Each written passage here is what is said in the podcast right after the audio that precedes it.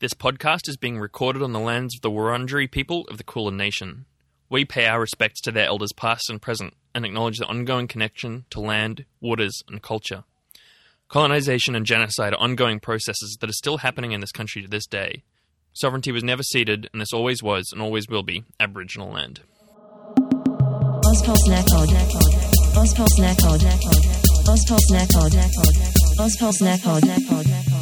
Hey everybody, welcome back to Ozpol Snack Pod, the podcast where two of Australia's foremost political nobodies serve you up bite-sized chunks of Australian news and politics with a side of crispy memes. We are also the official podcast of the Ozpol shitposting Facebook group, which you should go and visit and join if you like Ozpol shitposting and Facebook groups. My name is, of course, Zach Lesnack. I'm a mod in the Ozpol shitposting Facebook group, and with me, as always, is my friend, confidant, and OG member of my inner sanctum. Hey, I'm Noon. Uh, what's up, Zach? Thanks for uh, doing the show with me again. My pleasure, bud. How you going? I know you've been a little bit under the weather this week. Yeah, had a mild corona scare. Uh, got the swab, got the old brain stab from the lady in the car park. Uh, it was I, I got it done a couple months ago, and this one was much worse, more painful and Uh, unpleasant. So No, yeah, yeah. Brought, but they've brought in new swabs that are supposed to be less painful. Because yeah, when Holly got Well- it done, she was like, "It fucking sucked." And then we went again, and she was like, "It wasn't as bad this time." But Yeah, I guess no, I they, think it they've was just the- the painful the ones just for did you. it.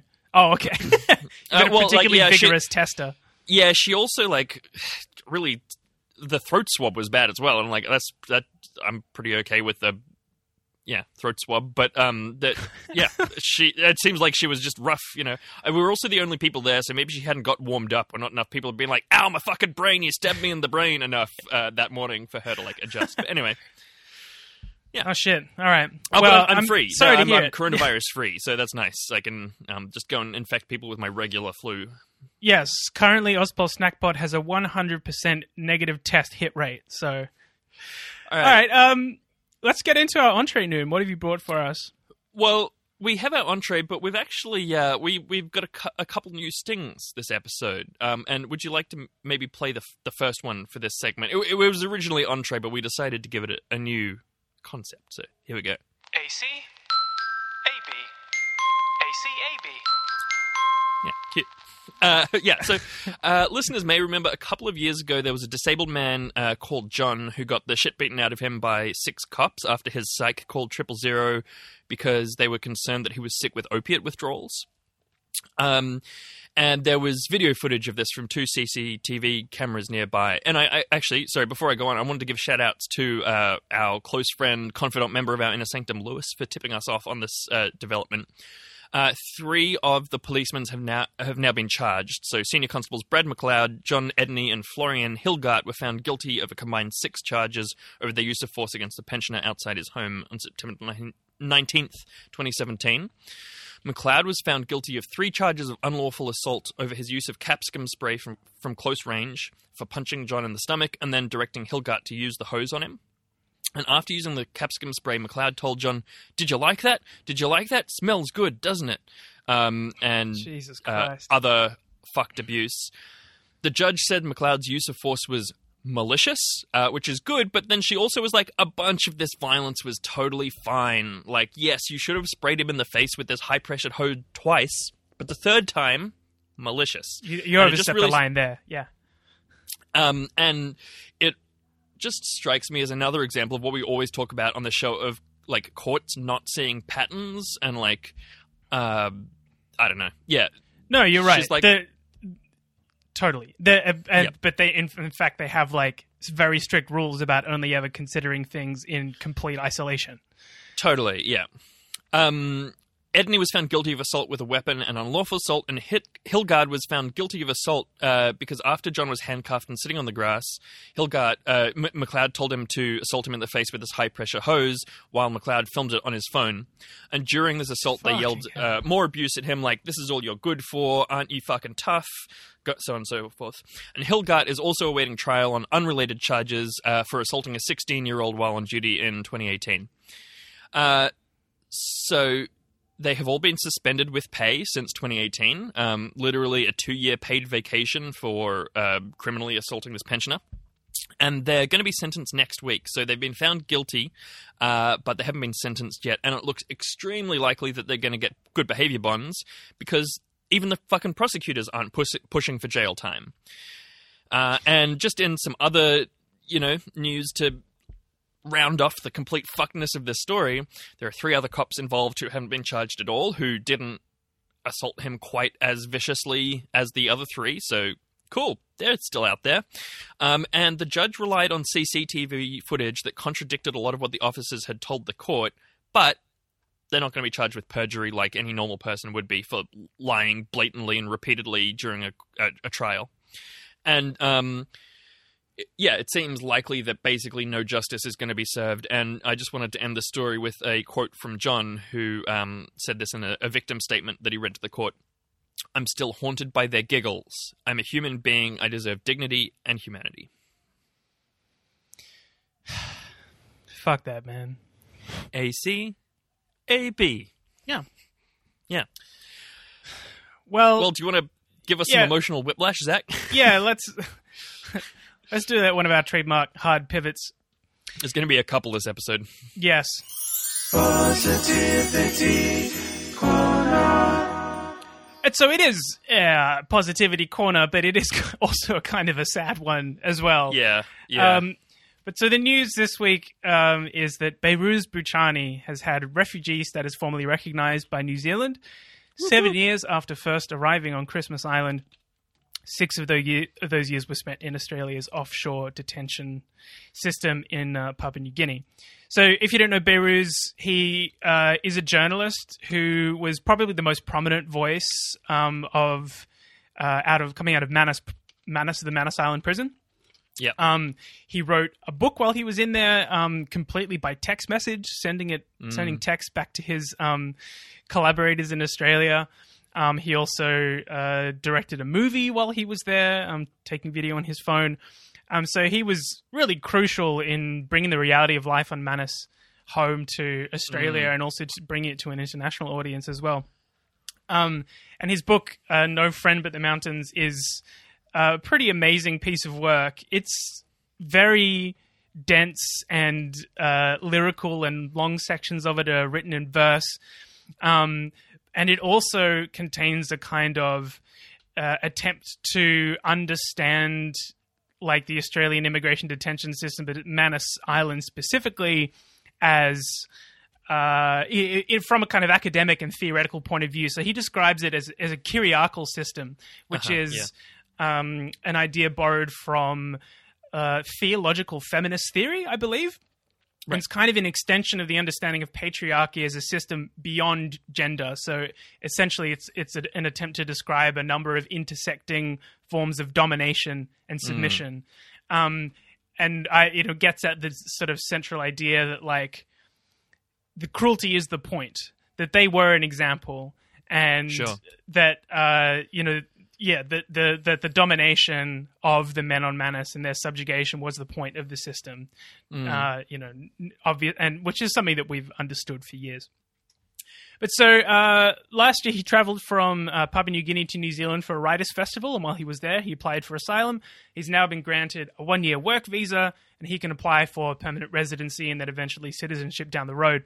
Um, He was granted this visa on the 23rd of July, which is exactly seven years to the day that he arrived in Australia, and it's also his birthday, which, which just um, again, this It's a is a, lot of things all yeah, together it's, there. it's yes, there's a lot of stuff. It's a happy story, but also Jesus Christ, it's so cooked. yeah. Yeah. Yeah. Um, and so yeah, I'll, I'll uh, finish out with this quote from him. He says, "I'm very happy to have some certainty about my future. I feel relieved and secure finally." But at the same time, I cannot fully celebrate this because so many people who were incarcerated with me are still struggling to get freedom, still in PNG, on Nauru, in detention in Australia. And even if they are released, Australia's policy still exists. I have a responsibility to those people and to that six years of my life. That's why I must work still. I cannot forget about these people or ignore that time. That would be immoral. So yeah, he's Yeah. Truly incredible uh, advocate, writer, and and individual. Um, and our immigration detention system is a fascist's wet dream. that continues to this day. Mm. Yep. All right. Um, shall we play our new sting for our next news segment? Oh my god. Fucking swimming in new segments today. Haven't had one in months. I've been too lazy to make stings, but then then you came up with these ideas that were um extremely easy to produce. So I was like, sure. I'll the that. ACAB idea was yours, but yeah, yeah, That's yeah, true. totally. That's true. But I, I just completely ripped it off from um, America's Most Blunted, which is, yeah. If you know what I'm talking about, then um, hit us up in the comments. uh, but yes, let's play that new sting. Say what you will about Pauline. I think Cory Bernardi's right about this. You know, one. you have to hand it to ISIS. I don't normally agree with Channel 7. So, this segment is uh, currently titled "Even a Broken Clock is Right Twice a Day," which used to be sort of I don't know if it used to be, but it was the motto of Ozpol shitposting that's kind of fallen by the wayside. Um, but uh, yeah, it came from a, a meme from uh, Coot Cootle, um, close member of our inner sanctum and, and long term Ozpol shitposter. Uh, so this for our inaugural broken clock, we've got the National Party, who, you know, they're the worst people I know, but they made a good point. Um, That was the alternate And- name for this segment, that like clickhole article. totally, yeah, yeah, Heartbreaking. devastating. The worst person Yeah, you know. right. That's made a great point. Yeah. Yeah. Uh, Okay, I feel bad for that stock photo guy. Um, so the this is about uh, the Northern Territory and Western Australia each set to lose a house in uh, sorry a seat in the federal House of Representatives, and that's because their population growth is slowing relative to the other states. Uh, so Parliament will have 150 seats again, back down from 151, which we've had for the last few years. And the Nationals are furious about this because they're probably going to be the one who lose the seats. There are two seats in the Northern Territory. One's held by Labor, which is basically Darwin, and the other's held by the Nats, which is like basically everywhere else. Um, and they make the point that the territory is seriously underrepresented and that Tasmania's population is about twice the Northern Territory. But after this change, they're going to have four times as many MPs, so they'll be twice as represented proportionally as the Northern Territory.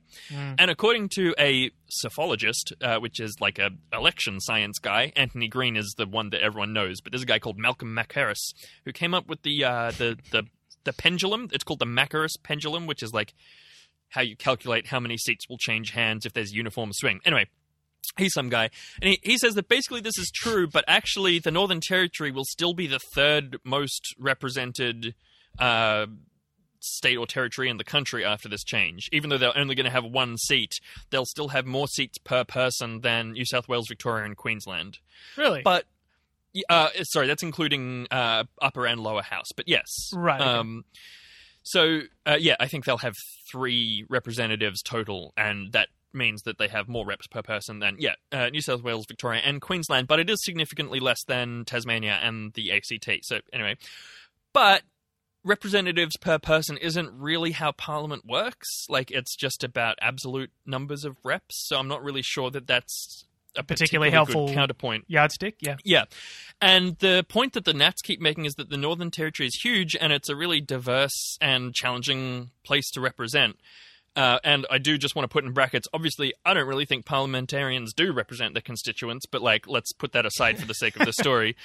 Um, so the the Nats are trying to put forward a uh, private members bill to legislate that the Northern Territory must have two seats, um, which is kind of weird because like part of the good thing about Australia's parliament is that it's basically designed and run by an independent body that isn't subject to the whim of governments. So putting in legislation to be like, we want two people, it kind of defeats the purpose of having the Australian Electoral Commission. But anyway, I still think it's a good idea because I think if we're going to have parliaments, they might as well be more accurately representative of the population uh, that they're representing, and especially of groups uh, of people and areas that are more marginalized. And just this is like a very brief thing, but like 30% of people living in the Northern Territory are First Nations people, which is the highest proportion of anywhere in the country. So that means that like by cutting this represent the this second member of the House, a huge number of Aboriginal people are going to lose their representative in Parliament. Again, insofar as people in Parliament represent the people in their seats. But yeah, and three of the ten most disadvantaged local government areas in the Northern Territory, and none of the ten most advantaged. Um, so Yeah, right. these are this is a place in the country that needs more voice than it has, and not fifty percent less. Yeah. Um, and here's a quote from Senator Malarndirri McCarthy, who's a Northern Territory uh, senator. Um, and she was saying that the territories like linguistic and cultural diversity makes it uh, more challenging to represent than other states. And she says, as a Yanyuwa Garrwa woman, I don't speak Pitjantjatjara and I don't speak Yolngu, and it's important to have interpreters wherever I travel. Um, and like that's sort of just yeah, making the point that having one person to represent this enormous area that has so many different cultural groups and different nations in it is just like it's not adequate. And I've got no doubt that that Senator McCarthy is actually honestly concerned, but a lot of people are just treating this like political bullshit. And I just wanted to finish this um, broken clock segment with a, a broken clock being wrong. Uh, there's a quote from giant shit cunt David Littleproud, who's a Nationals. Uh, is he an MP or senator?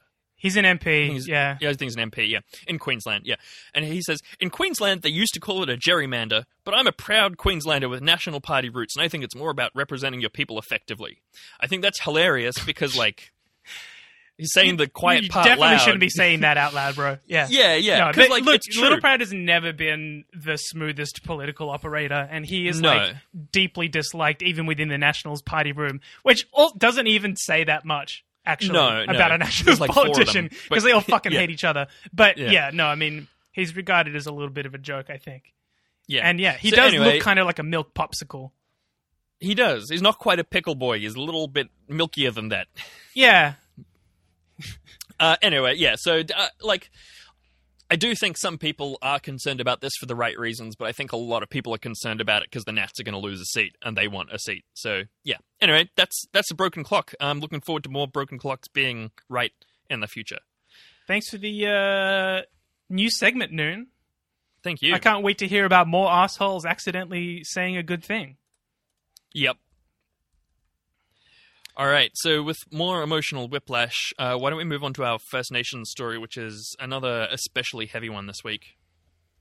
Yeah, this is a really awful story, and um, we're so you know content warning on this that there's description of uh, gendered violence, domestic violence, um, violence against a child, sexual violence. Um, it's and and it, the story also conna- contains the names of Aboriginal people who have died. So we're going to put um, uh, time codes in the show notes for when you can skip uh, to in order to skip this story. Um, but uh, uh, in general, we're going to do our best not to go into more detail than we need to in order to describe the story. Um, Yeah. And if you want to know more, uh, we'd encourage you to to look it up yourself. So, um, in, in, in Broome in Western Australia in 2013, uh, a baby named Charlie Mullaley was murdered by his mother's partner, a man named Mervyn Bell. So earlier, Bell had badly beaten Charlie's mother, Tamica, who's a Yamatji woman. He'd stripped her naked and left her on the side of the road. A judge later described her injuries, um, saying that they would have killed her if um, they had if, if she hadn't received medical attention. But uh, when the police were called um, to where Tamica had been left, uh, Bell was gone, and the cops arrested Tamica for assaulting a police officer. Bell later went to the house where Charlie, baby Charlie, was being looked after, and uh, Bell took him. Tamica's father, Ted Mullaley, went to the police several times asking them to look for Charlie, telling them that Bell had threatened to kill Charlie. Uh, but a later investigation showed that the police took hours to put out an alert for Charlie and start a search for him. When they did so, they put out an alert with the wrong license plate for Bell. Fucking hell. Yeah, so just absolute, absolutely terrible response from the cops on this. It's just like the intersection between incompetence and malice of like arresting the victim and Oh, failing to do anything about it, and then when you do anything about it, do it wrong. Like, yeah, just absolutely shocking. Just yeah, t- you, you couldn't have said it better myself. The intersection between neglect and malice. Yeah. But so Mervyn Bell had Charlie for 15 hours, uh, during which time he tortured him and killed him, and he left his body in a roadhouse. So uh, a year later, Bell was found guilty, um, and then he killed himself in prison a year after that. In 2015, Tamica Mullaley was convicted and fined for assaulting a police officer. She was given a Fucking hell. suspended sentence of one year. The magistrate said that he, you know, didn't want to send her to jail because of what she'd been through, but you know, he still did convict her. Um, and her father was So also convicted of of obstructing police and fined. For repeatedly asking them to find his grandson who'd been kidnapped and tortured to death.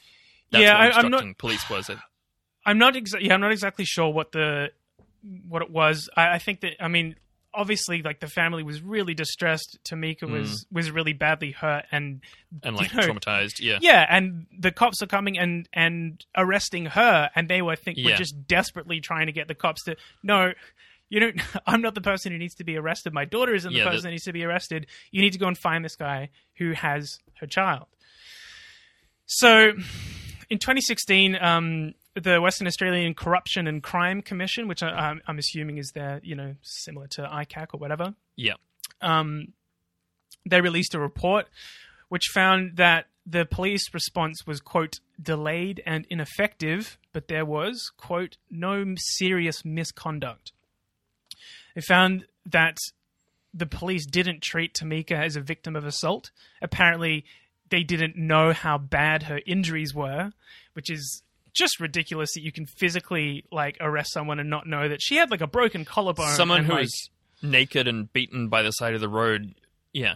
yeah just again you know so many Horrifying. different kind of um, prejudices uh, intersecting Mm. here to create this police response and so they didn't um, pursue mervyn bell in, order to try and charge him with assaulting tamica Yeah. Yeah. uh, and some officers in fact blame the delay in searching for charlie on tamica's aggressive Fucking hell. behavior um, uh, it also came out during this uh, in, this report that, that police didn't interview the two women who were looking after Charlie when he was taken until the following day. And uh, I've got a quote here from the lawyers who were representing the Mullaley family at the time. They said, "If police had acted in a timely fashion instead of attending to matters such as the processing of Miss Mullaley for the charge of assaulting police." But instead had attended to locating and finding the deceased and Mr. Bell, the death of baby Charles could have been avoided.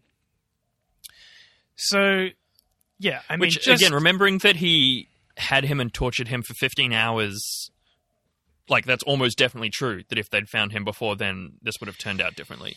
Yeah, I, I mean, it seems pretty apparent to me that that's true. Yes. Yeah. Um, but so yeah, this is. I mean, the, the the police totally fucking mishandled this, and then year after year, it was just further and further uh, humiliation and disregard by the justice system. Mm. Um, and it's in the news now because the family has been uh, cor- calling for a coronial inquest into Charlie's death, arguing that an inquest must be held if it appears that, that uh, police actions either caused or contributed to a death, which, I mean, I think As you we and just I said, it seems like it probably did. Yeah. we would agree that that would that's the case. But this week, the Western Australian Supreme Court rejected that request. The judge said that the police did not, quote, breach any obligation or depart from any norm or standard by not taking baby Charlie into care, which seems to conflict with the facts to me, but Yeah. so uh, I've got a quote here I'm going to read from Tamica. She said, This is another slap in the face for me and my family.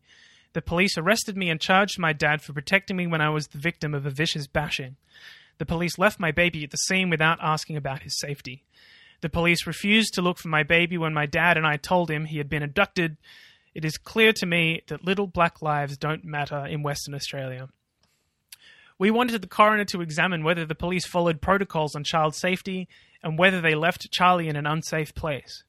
We want to know why did the police harass and arrest me, a victim of domestic violence, after I had been brutally bashed? Why didn't the police look for my baby when we told them he had been abducted and that his life was at risk?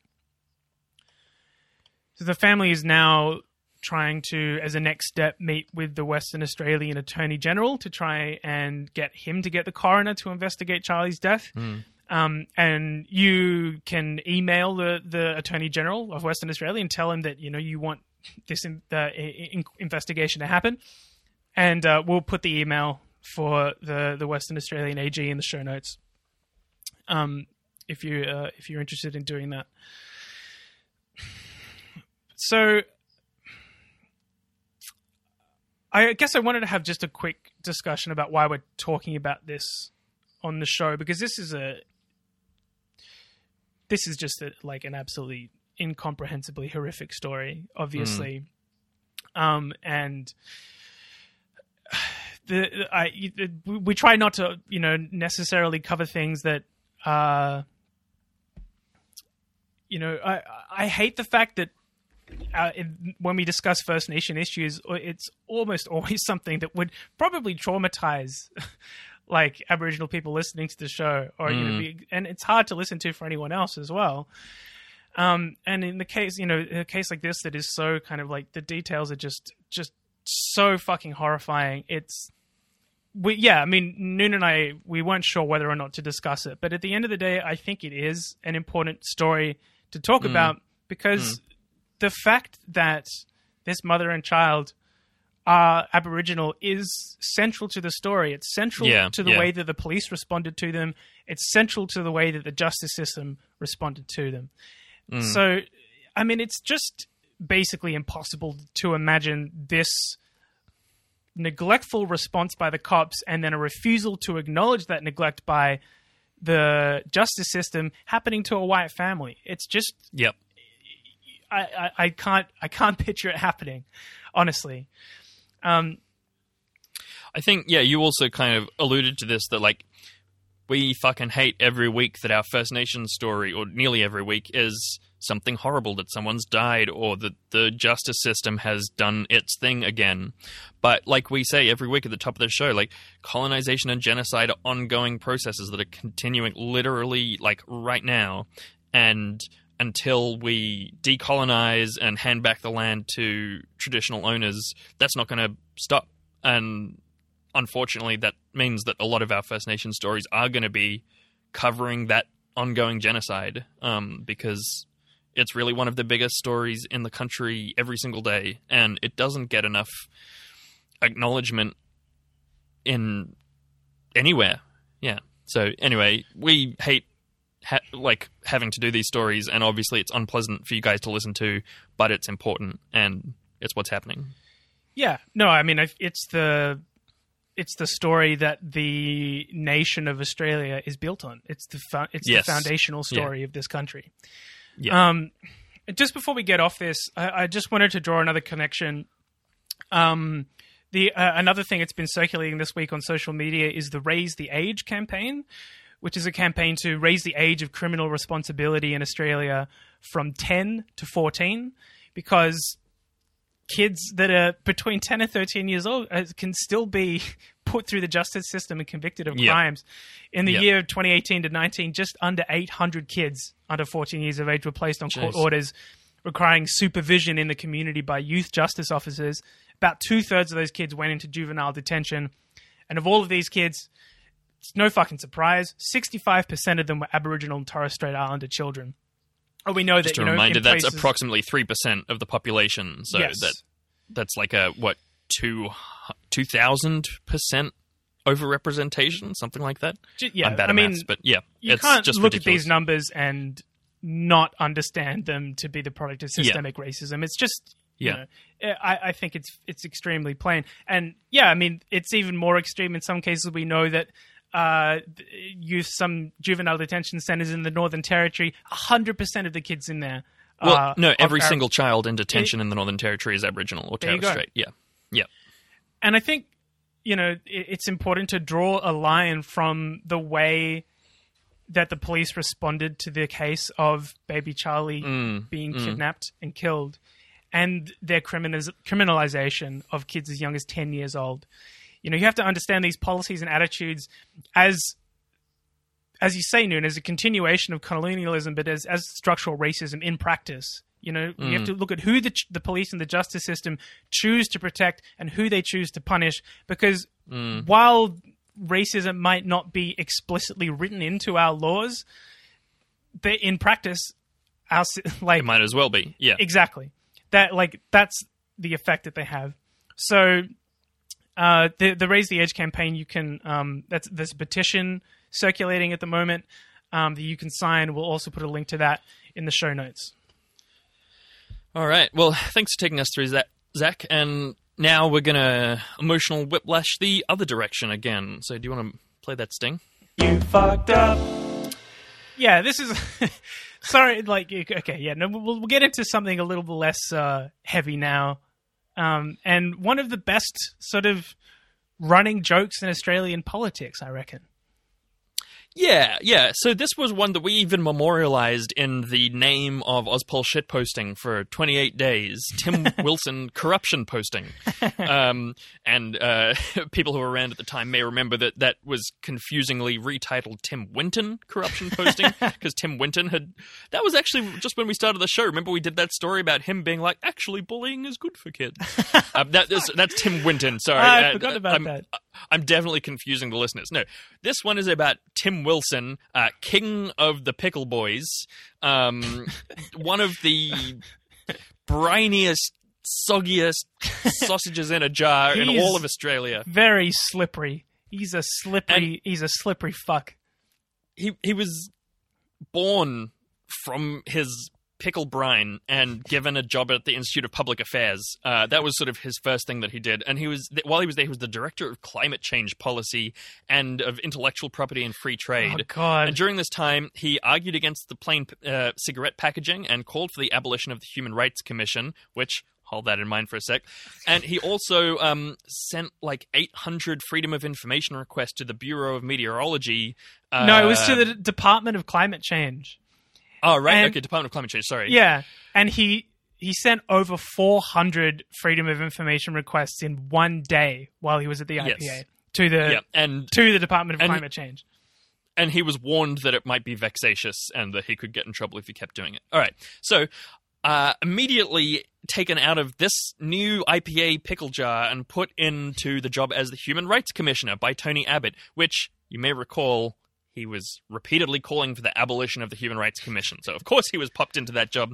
Tactic that we see Trump deploying also pretty ineffectively. Like, uh, sorry to do a bit of us poll, uh, Zach, but Betsy DeVos being given the education uh, Yeah. secretary gig because she wants to abolish public education. Yeah. It- yeah. No, it's I've just been rewatching The Wire, and it's I think in season three, the like top cops want to basically abolish the major crimes unit, so they just put in they just install a lieutenant whose entire job is to dismantle the unit.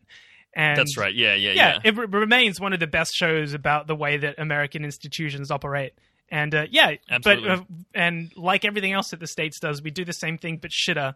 And so instead of some steel-nosed wrecking ball political operator, we get this floppy little libertarian Wiener. wiener. Thank you. Yeah. So while he was in the Human Rights Commission job, he tried to weaken 18C, which is the Protection Against Hate Speech, and he argued in favor of Andrew Bolt while he was being prosecuted for being illegally racist against Aboriginal folks. Um, and uh, I just wanted to read this quote from the Sydney Morning Herald at the time. Attorney General George Brandis made it clear Mr. Wilson's $325,000 a year appointment was made on both political and ideological grounds. um, so, yeah, cool. Uh, so anyway, he's uh, Tim Wilson is in trouble this week because it's been revealed that he used his official Human Rights Commission email account to organize IPA events and Liberal Party events. Um, I'm sure most of our listeners know, but the IPA, the Institute of Public Affairs, is like the non-political wing of the Liberal Party, basically. Um, and Wilson knew this was against the rules. He resigned from the Liberal Party when he was given the job, like after he was given the job, obviously.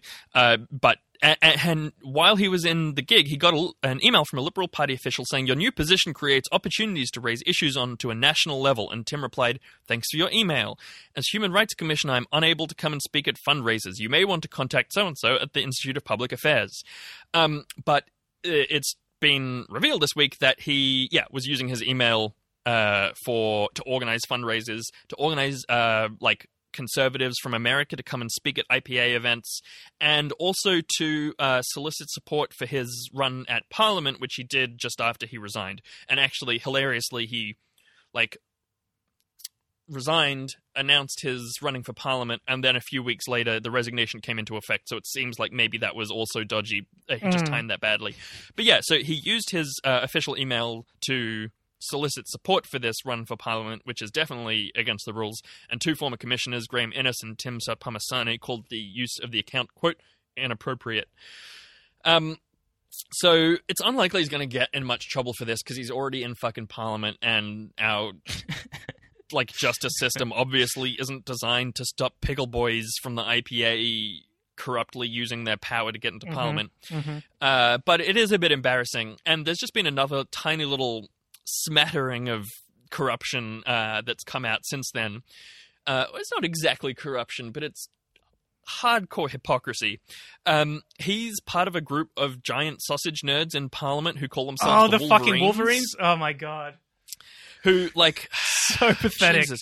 It's it's a reference to a film about some yeah, Red like, Dawn. s- We've I've talked Right, about right, them on the podcast before. It was a while ago now. It's Yeah, funny yeah. that you don't. You, you haven't seen Red Dawn? No, but I know about it. But Yeah. No, I seen mean, it's a movie in which a bunch of kids, like you know, it's tomorrow when the war began, but in America, uh, and which against is Soviet Russia, isn't it? yeah, uh, at least in the the original. In the remake, it was Right. um China, but then they quickly had to rebrand it to like change all the flags digitally to be North Korea because China got mad.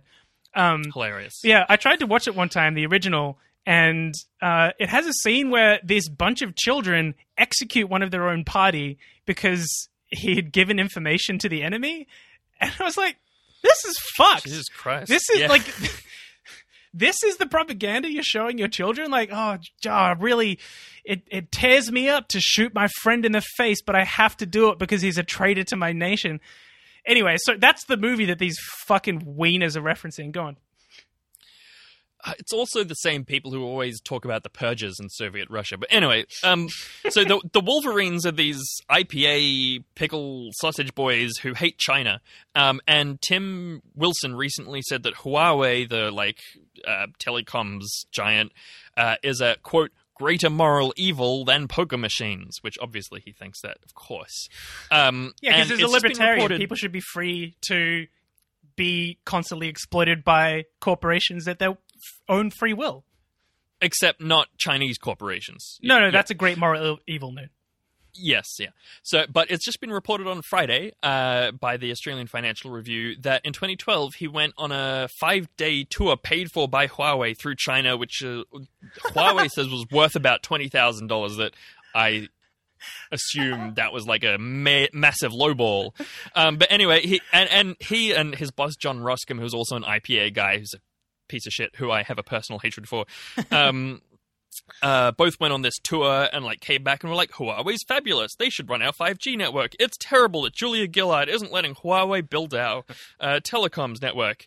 And now the Wolverines are, uh, like spend all their time getting angry hard-ons to yell about China and Huawei. So anyway, I wonder what changed, Tim. uh, Tim, I hadn't Tim heard Wilson. about that one. Yeah, he's such a fucking. He, he's. And I, I last week said that uh, I reckon Eric Abetz is in the top five slimiest politicians in Parliament. yeah, I reckon that Tim Wilson might be close to number one. He's not the worst politician, but he is potentially the most smug, which is, I know, stiff competition. But like this, yeah, that's right. this story with the you know him using his Human Rights Commission email to do some dodgy shit, it's not a, a huge deal. Like it shows that No. he's entitled and that there is like very few checks and balances on people, and that the government is that governments are very happy to make flagrantly partisan appointments to what are supposed to be non-political positions.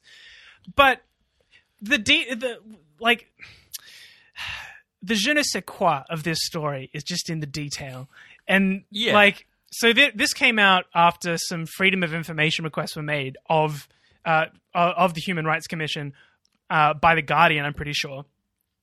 Um, and the stories like they they reached out to Tim Wilson for comment, and his response was so funny. So he he he had uh, attempted to prevent the freedom of information request going through about his emails.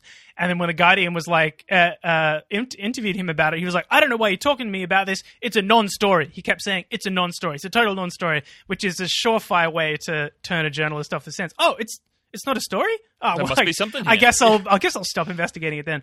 And they were like, okay, well, if it's a non-story, then how come you tried to stop this freedom of inf- information request? And he was like, I was just doing it to toy with them. You know, I just wanted them to make them think that there was something salacious in my emails to get them all excited, just so they would be extra disappointed. And and then he went on to like talk about how they had wasted the time of the Human Rights Commission by making Yeah, all these freedom of information do these- requests Yeah. This coming from a dude who wrote 440 freedom inf- freedom of information requests to the Department of Climate Change Yeah. in one fucking day, and also. Oh, you really worried about wasting the time of the Human Rights Commission? You did try to abolish it, you fucking wiener. Anyway, uh, that's the main reason why uh, I wanted to talk about Tim Wilson this week. Yeah, Just I'm 'cause, sorry. like, uh, Zach was like, "Make sure you include the line about toying," and like sent me a link to the thing so I could get the quote. Uh, it was last night at like ten o'clock, and I was like, "Yeah, yeah, cool. I'll pop it in the notes." And I immediately fell asleep and didn't. So Zach had to just do that last little bit with the fun toying uh, details. So thank That's cool. Uh, you know, um, it came off the dome with it, so hopefully the quotes. Yeah, that, yeah. that- look, he definitely said salacious because he's a fucking piece of shit. anyway, uh, time to time to move on. Time to move on. Yep. Hey man, I got some more beers. Oh, I don't know if I can drink anymore. I'm feeling kind of sick. No, come on, we're having another round of Coronas. Yeah, so Corona continues. The numbers are still very high in Victoria. We're not setting a new record every day anymore, which is something. But But we did yesterday. and we recorded a, a record number of deaths um, as well, Yes. which is um, all uh, everybody who who died yesterday was uh, over seventy years old, um, and it points to uh, another issue which has been talked about, which is the aged care system uh, in Victoria is on the brink of collapse, basically, um, and the government is about to introduce. Uh, new regulations, which will mean that uh, care workers can only work at one aged care facility, um, which um, a number of uh, workers in the industry work at multiple places where they have sort of various part-time positions, and uh, there's fears that this is going to like massively reduce the amount of available workers. So that's a real yeah. problem. Um, we're not going to talk about that in a huge amount of detail, but that's kind of an ongoing situation that we're going to try and keep an eye on. Uh, other elsewhere in Victoria, uh, masks are now mandatory. Basically, anywhere you go, you can cop a fine. Uh, because obviously it makes much more sense for the police to hand you a ticket than a mask um, if you're out with Yes, that one. But whatever. The other cool thing that's going to be happening is that the Australian Defence Force might come knocking on your door if you don't answer your phone to government contact traces. I think it's if uh, they try to call you twice and you don't pick up, then they'll uh, send out the ADF, which like that doesn't seem good. No, I there was actually some interesting discourse in uh, Ozpol shitposting a couple weeks ago uh, about how kind of weirdly in Australia the army is significantly less fashy than the cops, um, and like obviously that's not true in America, and it's obviously not true of Australian troops in Iraq or Afghanistan, as we've seen with like this Confederate flag thing Jesus this week, which we're not going to be talking about, but like is a We a do. We yeah. We need to. I, every week uh, for the past like three weeks, I've put that in the notes, and we haven't had time for it. But we'll There's get just to not been time. Yeah. Yeah. Um, but yeah, like I mean, I I do agree that sending the army is maybe the wrong, like yeah, the a wrong uh, visual or something. Like it's it seems pretty shit sending troops to like I don't know. We're seeing in Portland federal troops uh, snatching people off the streets, and maybe this isn't the time for the military to be deployed to deal with civilian issues. But yeah, I, I do actually think that in Australia it's maybe like I would probably rather deal with an army dude than a cop most of the time. hot take. Um, yeah, I mean they're already like wandering around. Uh, they've been sighted in like The Royal CBD. Park, and yeah, Yeah, exactly. Um, which yeah, I don't know. I mean, as you say, there's something extremely discomforting about seeing the military wandering your neighborhood. Um, but I think it comes down to also the fact that the government doesn't have another body that it can mobilize beyond the cops Yeah. and the ADF for these responses, um, which that's really fucking depressing. that's just so sad, and like, yeah, and and troubling. But anyway, um, what we really wanted to talk about this week was uh, the changes to the government support um, throughout the corona crisis. So, the government is now, after a few months of carefully avoiding the subject, uh, made it very cl- basically described how they're going to start tightening uh, the corona supplements. Um, so for JobKeeper, uh, if you for full time people, full time workers who are on JobKeeper, currently they're um, getting fifteen hundred dollars a fortnight. That's going to go down to twelve hundred in September and one thousand by January um, to end in March. Uh, if you're a part time worker on JobKeeper, that fifteen hundred a fortnight is now going to go down to seven hundred and fifty in September. So it's going to be halved, and it's going to be reduced by further hundred dollars in January. So big, big hit for part-time workers. It's also going to be a tightening of the eligibility of businesses. So businesses are going to have to report more often and show that they're consistently losing business. Um, and uh, Frydenberg, uh, our treasurer, Josh Frydenberg, has estimated that eligible workers for the, el- the people who are going to be el- eligible for JobKeeper are going to be down to 1 million from uh, 3.5 million at the moment. Um, that's, just- that's by next year. Um, I'm gonna we're gonna talk about this a bit more in the mains, but like it just really makes you wonder what they think these payments were for, right? Like Yeah, yeah. I find it a very curious. make the economy go burr? Like why are they cutting this while we're getting into worse and worse Corona land? Yeah, not Like, it only is like the economy is getting worse, but also we're in extremely uncertain point with the Yeah. with the virus itself.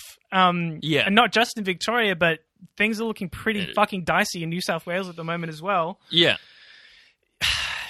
Yeah, I- no, I think I, we I- said this quite often early on when we were first like looking at Corona and being like, "Oh, is this a big deal?" Whatever, whatever, and like that. It seemed like the government couldn't even bring themselves to help the economy, you know, and like Mm. they finally, finally, finally put out job JobKeeper, JobKeeper of like these like relatively small payments to help the economy going, but they just can't even make themselves keep the economy running now. They're just like, no, we have to cut welfare. it's vitally important that we ruin everything. Anyway, sorry. I'll, Yeah, I'll, no, it I'll do it- more of that rant a bit later on. But it's like this knee-jerk response of oh fuck well i guess we have to do this thing and now it's like i don't know they're they're coming to their senses and being like wait we gave them how much What did money? we do?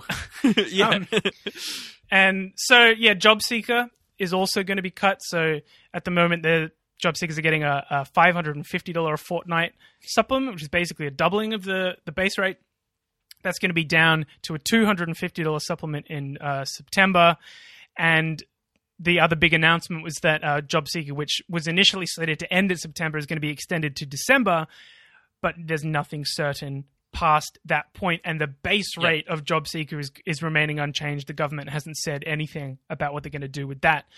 Um, the other change is that you're going to be able to earn a little bit more money before your payment is affected. Um, so you, you'll be able to earn up to $300 a fortnight which is up from $100 so the idea of this obviously is to squeeze people off the payment and into jobs. Like, oh yeah, no, we're cutting the amount of support you get from the government by three hundred dollars, but you can earn up to three hundred dollars a fortnight before we start to reduce your payment even further. Um, but of course, they're trying to squeeze people off the payment into jobs that just aren't there. They don't fucking Yeah. exist. For every job vacancy, there are 13 people who are either on job seeker or youth allowance nationwide. So the other thing that's coming in is mutual obligations, which is when uh, you know you're on uh, the job seeker payment and you have to go to a horrible euphemism a- as well. such a bad obligations. It like implies that they're doing literally anything for you. But anyway, Yeah. yeah, yeah. um, yeah, it's a horrible, uh, a horrible euphemism, horrible government speak.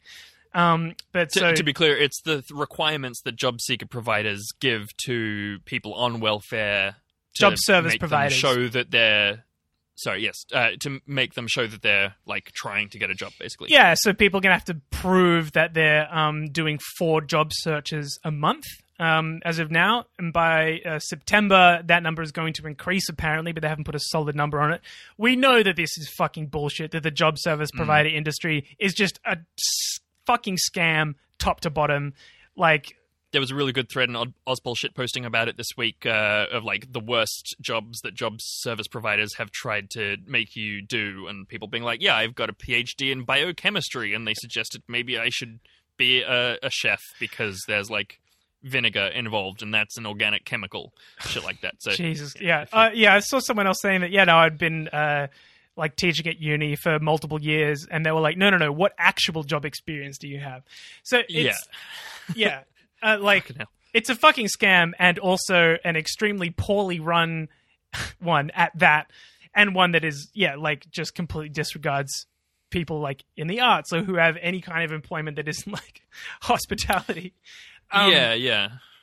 so the government's also bringing assets tests back in, and they're increasing the partner income test. So if you're the uh, you're going to be garnished more of your payment the more that your partner earns. So just all around the board, they're tightening eligibility, bringing payments down.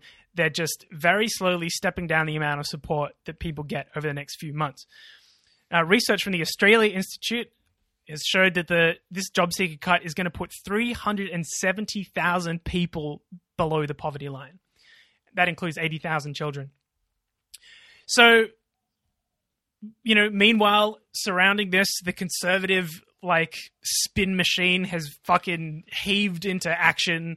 A quote here from Scott Morrison who says that he's received quote a lot of anecdotal feedback from small businesses even large businesses where some of them are finding it hard to get people to come and take the shifts because they're on these higher levels of payment the Uh, yeah, it's almost certainly the higher levels of payment and not the fucking pandemic that could literally kill anyone if they go to work. Also, Yeah, it's- it's definitely the just, welfare It's just doing it. fucking garbage as well. Like the, the Australian ran this Yeah. on their front page as well. The headline: "Jobless opt for dole over work," which is just.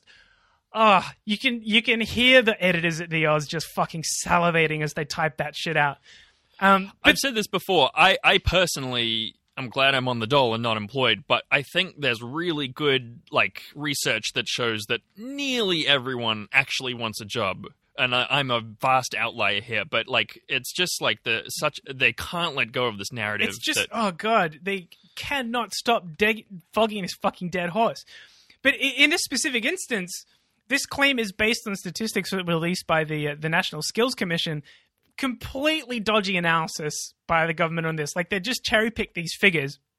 The Guardian analysis of those same stats showed that of the 2,324 employers that were surveyed, only 72 said that they were having difficulty recruiting people due to lack of applicants. So this is just Jeez. it's complete fucking garbage. Um, and I will say here because we are about to lay into Labor and Albanese specifically a little bit, but Labor and the Greens did push back a little bit against this rhetoric from the government, basically saying, "Stop demonizing unemployed people, you fucking monsters." good. but- that is the bare minimum that you should expect Yeah. of a party Yeah. who claims to be nominally left. Yes. Um, but also, you know, I think it's important to note amongst this uh, that job seeker is actually more than you might earn at a part-time hospo job at the moment. yeah. But I love that, the, like the response to that is like, oh, obviously the problem here is that the welfare is too high. Not that casual jobs just pay fucking shit all less than minimum wage. Yeah. it's just so backwards. And so, yes, let's talk a little bit about how Labor has responded to this. I've got a little mm-hmm. quote here, a little quote here from an Anthony Albanese interview. Why don't we take a listen to that, Noon? Does it seem fair to reduce these rates, have a tiered system, and keep them in place until March? Is that what you would want to see? Well, we certainly didn't want to see snapback, which is what the government said would happen. That would have snapped the economy, frankly. Uh, we have expressed our concern in the past that some 875,000 people have been given more money now there through JobKeeper than they were earning before the crisis, and that's added billions of dollars uh, to the deficit. Uh, that never made uh, any sense, and we pointed that out from the beginning. It's the, it's not funny. It's just it's not funny, uh, but uh, watching Noon's face um, was funny. Um, yeah. So later in the, that interview, he calls it a waste that uh, people were getting, some people were getting paid more under the uh, Corona supplements than they were before. He was challenged on that by um, by Trioli, the interviewer. Um, but, you know, she was like, uh, "Is don't you need to get money to low income people in order to stimulate the economy?" And also, it had to be done quickly, so maybe they're not, not going to have the time to like make sure that everybody gets the exact same amount that they were getting before the crisis. Albanese responded, he was like, "They should have gone to the ATO and gotten data on how much individual people were making, and then made sure that sure that they weren't given more money than they were making before the crisis." And this is like not some off the cuff shit from him. This is a prepared line. He's got stats ready to go. I think the number was like 875,000 people Yep, got more yep. money uh, on the supplements. So this is a line that he's running and, and that the Labour Party is running. Um, but like, okay, if you want to talk about this, then let's fucking talk about it. Who are you talking about? Who got more money from the uh, of with the Corona supplements than they were earning before the crisis? It's people, the lowest ten percent of income earners in the country. That's who you're fucking talking about. Who are these people? They're workers. You asshole. These are. I don't think the other- Labour Party would be interested in helping workers, Zach. I think you're barking up the wrong tree there. I mean, I'm being sarcastic, but disappointingly, it's just literally true. Like, I mean, yeah. what what the fuck else are we supposed to like take from that? Th- this is a phrase that uh, the, the commentariat in this country loves the the ABC liberal progressives that relevance deprivation syndrome. Um, but it's fucking true. Like no one has heard from Albo this entire fucking time, and I don't think anyone except political nerds listened to this interview because he has no fucking relevance to the whole situation. But he's just really digging himself a grave here. Like maybe he would have more relevance if he didn't try and outflank the conservatives from the right on budget like hawkishness during an economic and medical catastrophe. Like I yeah, I just genius. no, I find it completely uh, bamboozling. I don't understand it at all, and that brings us to our shit post of the week. Shitpost of the week. Uh, we're staying on Albo here for a little bit, so I just want to uh, give a shout out to Alex Hartman who posted this into the Ozpol shitposting Facebook group. Thank you for the layup assist on this sanctum. one. Thank you. Um, yes, uh, and he he posted this uh, tweet by Anthony Albanese with the caption, uh, "This is the type of attack ad you'd see in a dream journal," which I thought was uh, a hilarious comment. So Anthony Albanese from his Twitter official Twitter account posted this uh, graphic. Which says it's time to It's a permanently generous term for it. it's time to permanently increase job seeker and then it's got two panels labor and liberals and under labor it says $40 a day isn't enough to live on and under the liberals it says question mark as if this is some kind of like Huge policy statement, or like they've really come out and said it they're drawing a line in the sand $40 a day isn't enough to live on okay so how much is labor are you Uh, well, how much look, what- how much of an increase are we calling payments, for Zach. oh yeah, no sorry no, no, less welfare, less welfare. Yeah, no, no. We don't It's want people to be to earning on. more from welfare than they would if they were working. But also, forty dollars a day isn't enough to live on. We're like, what the fuck are these people talking about? And that's why I think I'm bamboozled and confused by their messaging because it's confusing and bamboozling messaging. They're just constantly Yeah. contradicting themselves, and It's just a woozle wuzzle. it's a total woozle wuzzle. Start to finish, it's a woozle wuzzle.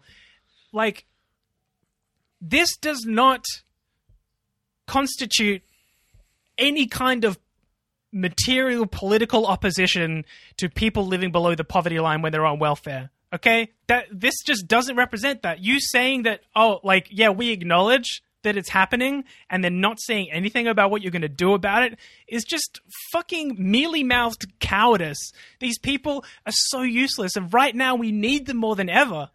But they're completely failing us. I'm like maybe we go a little bit hard on Albo and Labour, you know, comparatively speaking to the Libs, just because, like, I mean, we take it for We granted have that higher expectations. we we do we have some expectations of them. yeah, yeah. It, it reminds me of um that uh you know that comic it, go, it circulates every time there's an election. It's like uh, a little comic with little animals that says you can't waste your vote, and it explains like preferential voting, and it Yeah, has yeah. a little bunch of example parties, and the liberals are like the like the obvious bastard party. And the labor um example is the uh, partial bastard party. And i just really want Or like our very first ever shit poster of the week, where there's like liberal immigration policy, monkey drowning human, Labour uh, immigration policy, monkey in a birthday hat drowning human. Uh, it's just the same shit. I just want my monkey drowning partial bastards to show just a little bit of spine and stand up for the people that they are supposed to and claim to represent.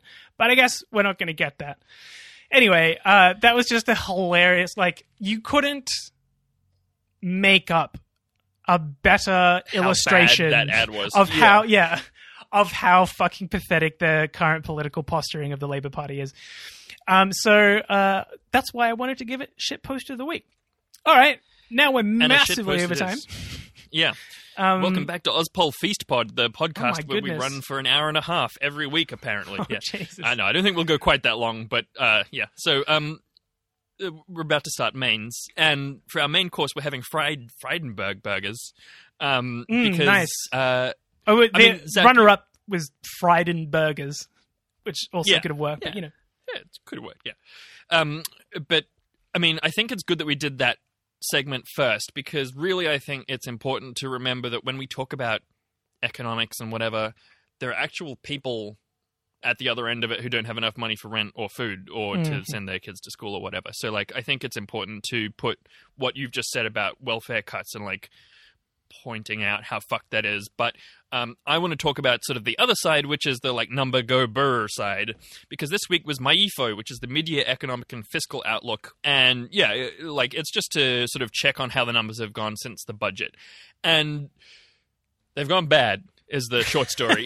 um, uh, How uh, bad? you may recall, listeners, that very early in the pandemic, they were still talking about their surplus in 2021, which, lol. Um, but, like, I don't think the numbers here are really going to surprise anyone. The deficit has ballooned up to about 80 billion, and, and next year it's going to be about 180 billion. So, just a reminder deficit is the difference between income and expenses, right? Um, uh, and that's for two reasons. One is that the tax income is lower by about $30 billion, and the other is that they're spending a bunch more money on welfare and so on debt is also ballooning out. And remember debt is like accumulated deficit. Every year that you have a deficit you add to the debt right?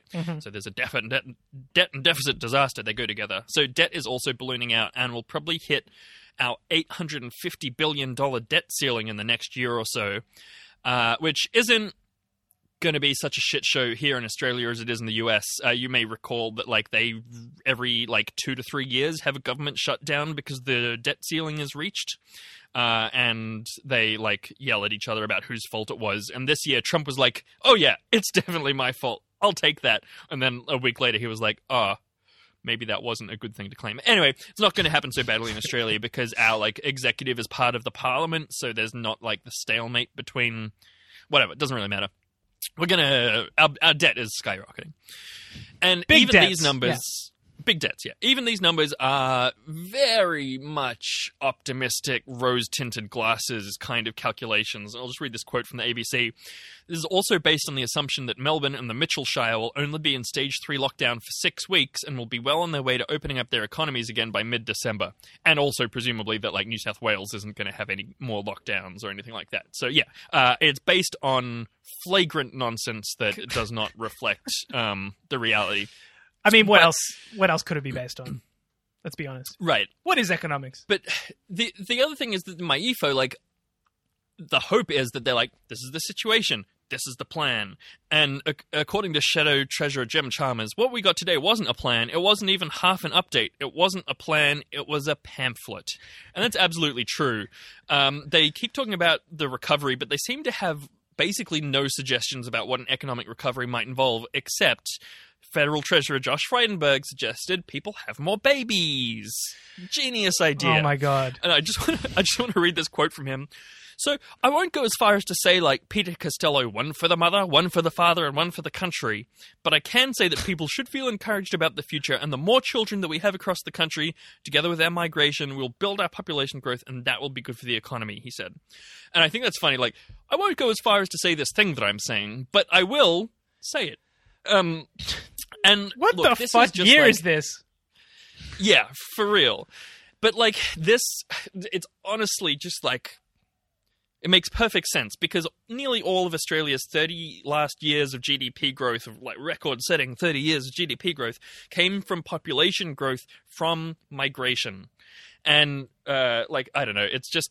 It's always funny to me when the liberals have to like fight between you know there's two wolves in the liberal party. There's white nationalists and people who want money.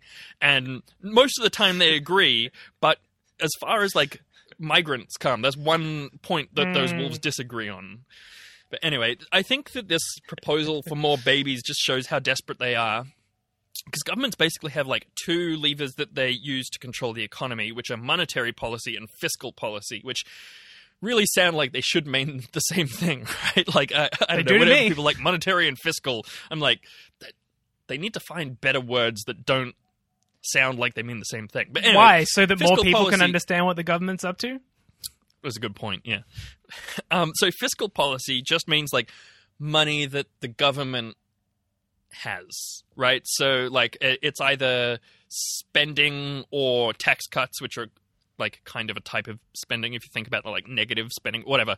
So um, this is like job seeker welfare basically is, is fiscal policy, right? And they've been like pushing that lever as hard as they can bring themselves to do, and are now obviously like pulling it back again. So that's why they're cutting job seeker and job keeper and like childcare benefits and so on, is because they just like can't make themselves do what they know they need to do, um, and like.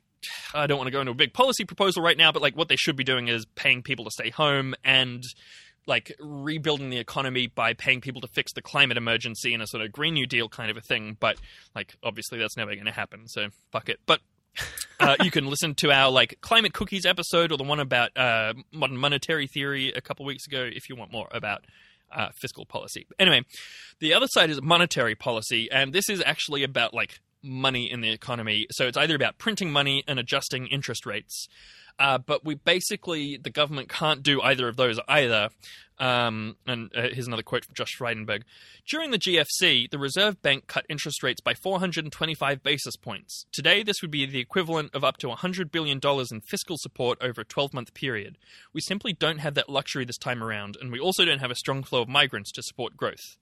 And the reason we don't have that quote luxury to cut interest rates. And listeners if you don't understand about interest rates it really doesn't matter. Just uh, when they cut interest rates people spend more money is the short version right? So um, but the reason that we can't cut interest rates at the moment is that we've been trying to have economic growth every single year for the last 30 years and we've been cutting interest rates uh, because increasing or maintaining them is bad for the economy. But the point is to do it when the economy is going well. You you lift interest rates and reduce spending. It's bad for the economy, but you do it when the economy is going well. So if there's a crash, like some kind of say international pandemic, you can then cut them to stimulate the economy. But who is it that's been in power for most of the last thirty years that has kept cutting interest rates? Is it the Greens? Is it the Mm. Labour Party? It's Is the it- Greens if you ask the Labour Party.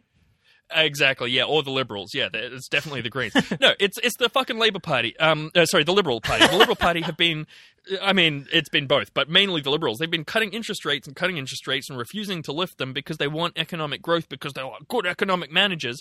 But now, when we need to do it, they can't because they're fucking useless pieces of shit. um, so what is Josh Frydenberg proposing other than have more babies? He can't add more welfare and he can't cut interest rates. So what he's saying is that he wants the most dynamic and the most flexible economy possible, which, as far as I can tell, means tax cuts. So that's my my EFO EFO update, or uh, yeah. So And- um, if you've been reading about Josh Frydenberg's new economic plan, it, it's just cut welfare And- oh, and have babies. taxes. And have babies. Yeah, Yeah, yeah. yeah. But sorry, I, I was going to say the the babies thing just shows how desperate he is because, like, literally, it's like, oh, we can't do this thing, we can't do that thing. We we literally c- can't do any of the things that might help. So we just have to like beg. Random horny people to have kids. I just- Uh, I'm that's, really like, trying to picture the person- economic plan. I'm trying to picture the person or the couple who's like on the edge about having a kid and is like, oh, well, the, the treasurer said that we should do it. And that's what tips them over the line. They're like, all right, Yeah, all right, if- uh, I've been- have one for Josh. Why not? We've already had one for I've been- mum and one for dad. I've been uh, watching Fleabag recently, uh, which Great show. uh, great show. Uh, and there's a, a scene where she's having a wank to Obama, giving some like little political speech. Uh, and yeah, I do remember that. I imagine that's who the people are who are having babies. The people who are just like already having a wank to Josh Frydenberg and were like, Oh, well, we may as well go sure. go to home base while we're here. Yeah. yeah, Um, the, fucking hell. And I mean, I mean, like it's it's funny, but also like we've discussed previously how the government's response to the pandemic has been deeply gendered, and to Yes. and, Yeah, and- absolutely. and yeah, the way that they've like reduced uh, or, and got got rid of, in fact, free childcare, and then also reduced uh, and gotten rid of supplements for childcare workers. Like all of this is Yeah. designed, you know, designed to basically Designed to- put, put women in the home and look after children as they should do. do unpaid domestic labor and Right, uh, exactly. not count towards unemployed statistics. Yeah. And now his plan is to like, yeah, let's just get more women to do more unpaid domestic labor in order to produce little uh, economic units for us. Like, I, Totally, yeah, yeah. it's just shocking. The idea that we should treat unborn children as potential, as you said, economic units is so disgusting because, like, what is the world that they're being brought into? It's a world of a pandemic, of collapsing international relations and rising fascism, and like the looming global disaster of global warming, and like, like the idea that we should pump out kids in the hope that maybe money go burr is just like so unethical and despicable if you realize that there are actually going to be more fucking humans in the world that we're going to have to like not It's give totally welfare and force them to get below minimum wage jobs and shit like no, but but the, the idea that that would be a motivation for bringing a child hmm. into the world, hmm. like that you have an economic rationale for having a kid, is Yeah. like so fucking disturbing. And to like even suggest, not you know, he's not made it a policy or whatever, but even to suggest No. that at like the level of somebody's power like Frydenberg, it's just it's so fucking irresponsible and totally morally bankrupt. Yeah. Well, I see this sometimes in like leftist discourse about natalism and kids and stuff of like, well, yeah, sure, but like what if progressive people don't have kids and then it's only fucking white nationalists who are having kids? Like isn't that going to be a problem? We should have kids because they're going to grow up to be good people who will be able to change the world or whatever. But it's the same like treating them as pawns. You know, it's for a better purpose as far as I'm concerned to like spread communism and prevent Nazis or whatever than uh, to make Josh Frydenberg's portfolio look better. But like, it's the same basic idea of like treating them as tools to an end rather than as an end unto themselves. So anyway. Uh, d- don't mean to get into a whole lot of Immanuel Kant. Uh, we're way over time and should probably finish up because we've got a couple reviews to read before we go. But uh, yeah, We do. Uh, And look, the- you know, just before we get off this, and we've already mentioned it, so it only needs a brief mention, but also would just like to say that the Labour Party's response to this shit from Frydenberg has also been extremely disappointing. They've just Totally basically useless. been trying to hammer him on the fact that there's debt and deficit, which is just so wrong. Like, what do they want more austerity? Because that's what they're fucking arguing Yeah, for. Well, Yeah. Anyway, just yeah, frustratingly u- useless. right. But you're right. It's reviews time. We asked for reviews. We begged for reviews. Noon got down And on his knees and he said, "Please, God, I'll do anything for a review." And we, you, we got him. we got four. We got That's four a lot of review- we got reviews. four yeah. new reviews. Yeah, uh, and we also got Uh, yeah, so we, we also have a Patreon before we, we read our reviews. So if you like the show, uh, if you want to hear more of our hot takes, the, um, you can sign up uh, to our Patreon at patreon.com forward slash Ozpol Snackpod. And for uh, one US dollar a month, you get a bonus monthly episode. You can hang out on our Discord and ask us opinions. Uh, at high levels, you can uh, tell us what we do our bonus episodes about. This month's one was about the palace letters. So if you're interested in the Queen and the Governor General and my hot takes about the Constitution, you should give that a listen. I think it's actually really good, and um, we get some good analysis in. So, yeah, um, hop onto Patreon, give us a buck, buy us a coffee. Yeah, all right. Should we do the reviews? Yeah, nice one. We got the first one here from uh, BSC member. He says five stars. Slowly becoming big brain listening to this tasty political commentary by the boys. Also appreciate that I'm not the only twenty something who thoroughly enjoys watching the Babysitters Club. Word up, props Oh, to the Babysitters Club Club. Um, um, uh, yeah, just finished episode four, I think, or maybe five last night. Very solid stuff. It's really good. Yeah, Yeah. really it's just it's it's what you need right now because Mm. it's just wholesome It's TV so- where you get a little bit of mild drama, but then everybody kind of makes up in the end and solves their problems by being understanding and empathetic. Uh, Yeah. it, it's really good. Yeah, recommend it again. All right, and this other one's from team member number eight, who said, "Stay for the snacks, five stars. The food puns are Michelin worthy. The politics and memes seem kind of forced." yeah, thank you, team member number eight. I love that. It's it's a nice balance to to Yoram Lupson. So thank you, thank you for you're, you're clearly a, a a real engaged listener. That one who- who killed me when I read it the first memes, time. So Yeah, thank you. that's great. Uh, Um, we also got a couple on Facebook that are a bit too long to read, I reckon. But thank you, Josh Gatto and Jordan, some guy. Uh, Yes, really thank you very Maybe much. we- Josh says that we are the best roundup of Australian politics available, which is very, very kind. And Jordan says that we throw in some funny stuff, which I appreciate, Jordan. Thank you for uh, arguing against Yoram Lipsum and and their insistence that the show isn't funny. But um, that's that's, pro- that'll probably about right. do us for this week. Yeah. All Yeah, right. cool. Thank you so much for tuning in. Really appreciate it. I hope you've gotten something out of the show this week, and I hope you're staying as safe as you can, and that things are okay for you. Fuck cops, crunch, crunch.